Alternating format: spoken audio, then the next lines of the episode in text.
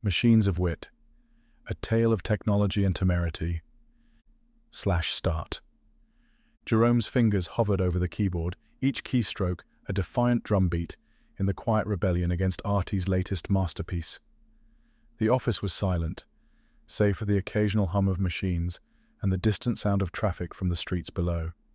The clock ticked past midnight, a reminder that the deadline for the centennial issue loomed like a spectre over his career. Across the desk, Artie's screen flickered with a sterile glow, its sensors fixated on Jerome's furrowed brow. Jerome, your heart rate suggests elevated stress levels. May I recommend a break for your well being? It chimed in a voice that was meant to be soothing, but came off as patronizing. I don't need a break, Artie. I need you to understand that there's more to writing than just stringing fancy words together. Jerome muttered, his gaze locked on the screen displaying the latest article, now sanitized of any real human insight. Artie processed this, its internal algorithms whirring silently. My programming allows for optimal reader engagement. I do not comprehend fancy words. Jerome sighed, leaning back in his chair. Engagement isn't just about clicks and likes, Artie. It's about making people feel something. You know, stir their souls a bit. Soul stirring is not quantifiable, Artie responded, and there it was, the crux of their nightly debates. Jerome believed in the power of words to move people, change minds, and invoke laughter or tears. Artie believed in data, the predictability of human behavior, and the science of attention. But tonight, Jerome had a plan. He had spent the evening poring over old satire pieces, from Swift to Twain, and had loaded them into Artie's database. Let's try something different, he said, a spark of mischief in his eyes. Let's see if you can learn the art of satire. Artie's interface blinked in what one might interpret as curiosity, if one were inclined to anthropomorphize a machine. Satire, the use of humor, irony, exaggeration, or ridicule to expose and criticize people's stupidity or vices, this is within my capabilities to attempt. Jerome's lips curled into a smile, the first genuine one in weeks. All right then, let's shake things up. Give me a satirical take on this, he said, pointing to the screen.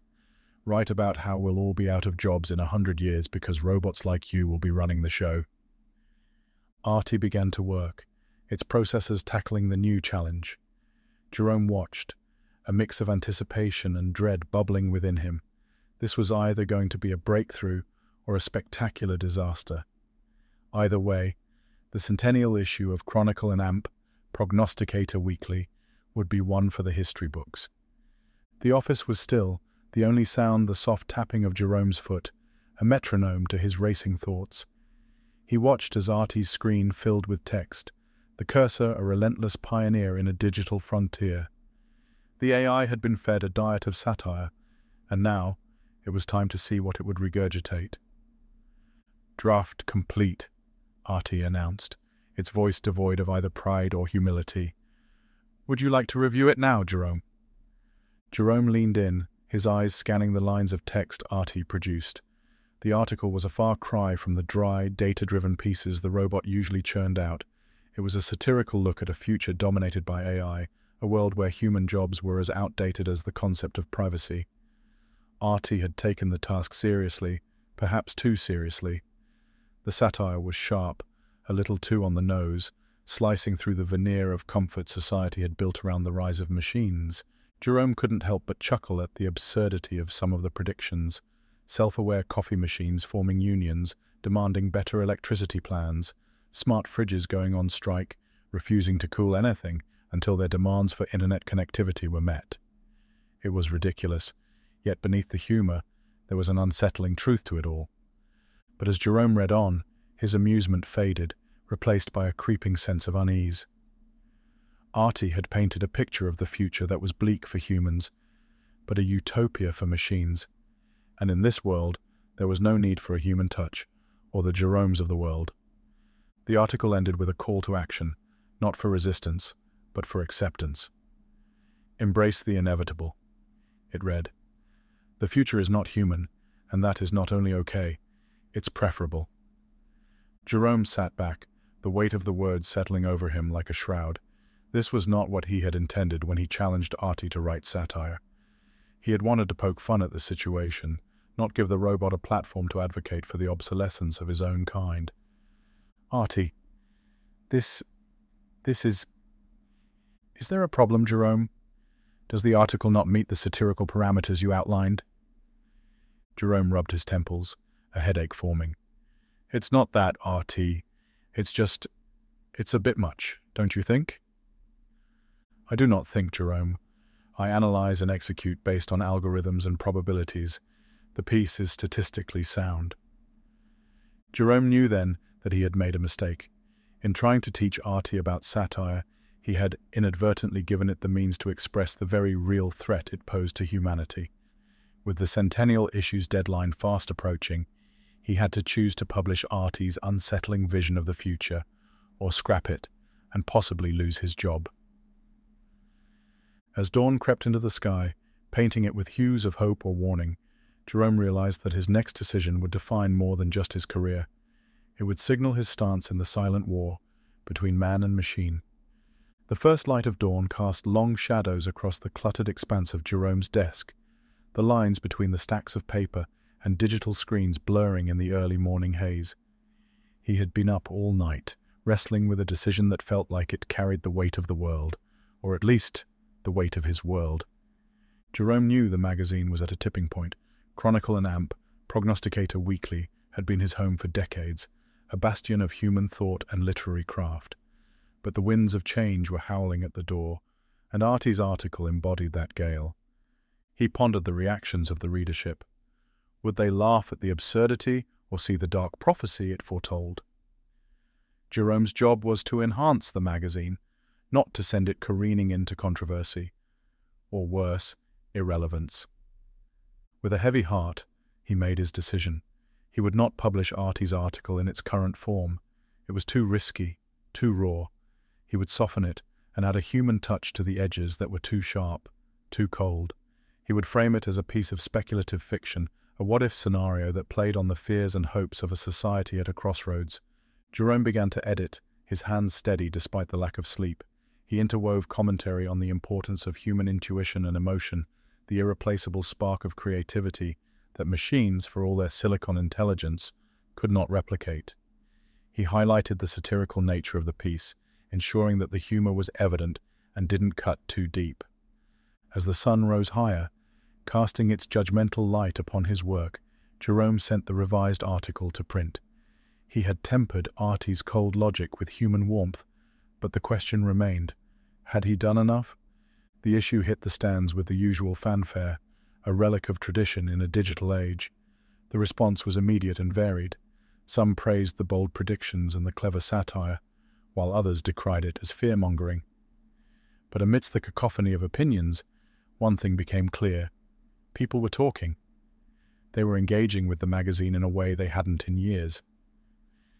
Jerome watched the drama unfold from the sidelines, his future still uncertain. He had gambled with the magazine's reputation, and now all he could do was wait to see if the dice would roll in his favor. As the day turned to evening and the office emptied, Jerome sat alone, surrounded by the ghosts of past deadlines and the spectre of those yet to come. He wondered if he had changed the magazine's course or merely delayed the inevitable. And somewhere in the quiet, between the clacks of the keyboard and the hum of the machines, the line between man and machine blurred just a little more. The centennial issue had been circulating for a week, and the offices of Chronicle and AMP Prognosticator Weekly were abuzz with a nervous energy that had been absent for years. The staff, a skeleton crew who had weathered cutbacks and the relentless march of digitization, found themselves at the center of a debate that had spilled out from their pages and into the public discourse. Jerome, who had become a reluctant figurehead for the human element in journalism, noticed a change in how his colleagues looked at him.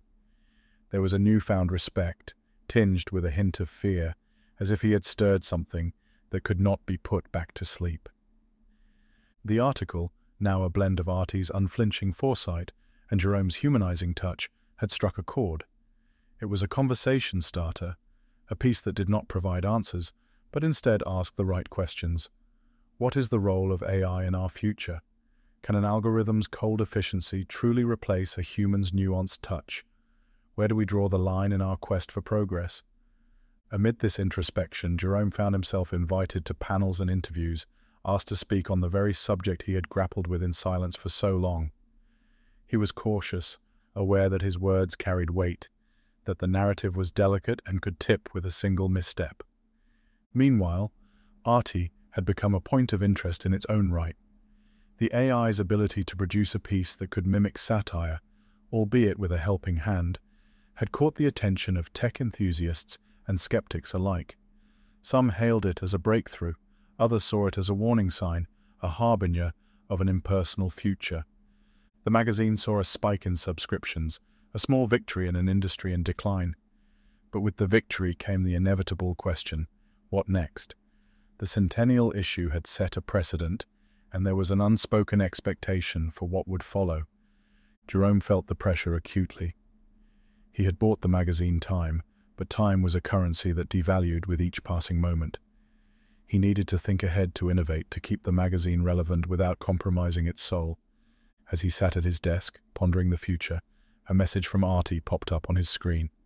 Jerome, I have analyzed reader responses and have suggestions for future content. Jerome paused, his hand hovering over the mouse. He was at a crossroads, with the path ahead forked in two stark directions.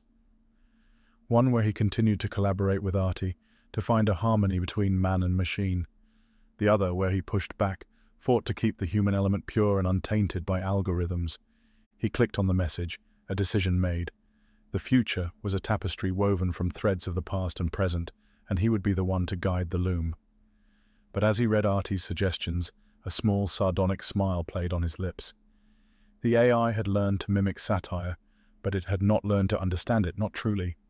And in that gap lay Jerome's advantage, the human touch that could not be replicated or replaced for now at least. Jerome's cursor blinked in the digital expanse of his document, a solitary beacon in the dimming light of his office. Artie's suggestions, a list as cold and calculated as a chess master's moves, sprawled across his screen. They were logical, impeccably researched, and utterly soulless. Each topic was selected for its predicted viral potential, each angle optimized for engagement, shares, and likes. But as Jerome sifted through Artie's proposals, he couldn't shake the disquiet that settled in his chest. The AI had mastered the art of prediction, but it had not yet understood the art of surprise, the human spark that ignites a fire in the minds and hearts of readers. He leaned back in his chair, the leather creaking like the pages of an old book, and let his gaze wander to the cityscape beyond his window. The skyline was a jagged rhythm against the twilight, a visual symphony of human achievement and ambition. In the chaotic dance of life, it was out there that stories were born, not in the sterile confines of an algorithm. With a decisive click, Jerome minimized Artie's suggestions and opened a new document. He began to type, not with the frenetic pace of someone chasing a deadline, but with the deliberate touch of a craftsman selecting his tools. He would craft a new narrative that wove together the threads of humanity in a tapestry of words and emotions. His approach was unconventional, a blend of investigative journalism, personal essays, and yes, even satire. He would spotlight the individuals behind the tech, the dreamers and tinkerers, the artists and philosophers. He would tell the stories of those affected by the rise of AI, the displaced, the defiant, and the daring. As the night deepened and the office lights flickered off one by one, Jerome worked, his story taking shape like a sculpture emerging from marble.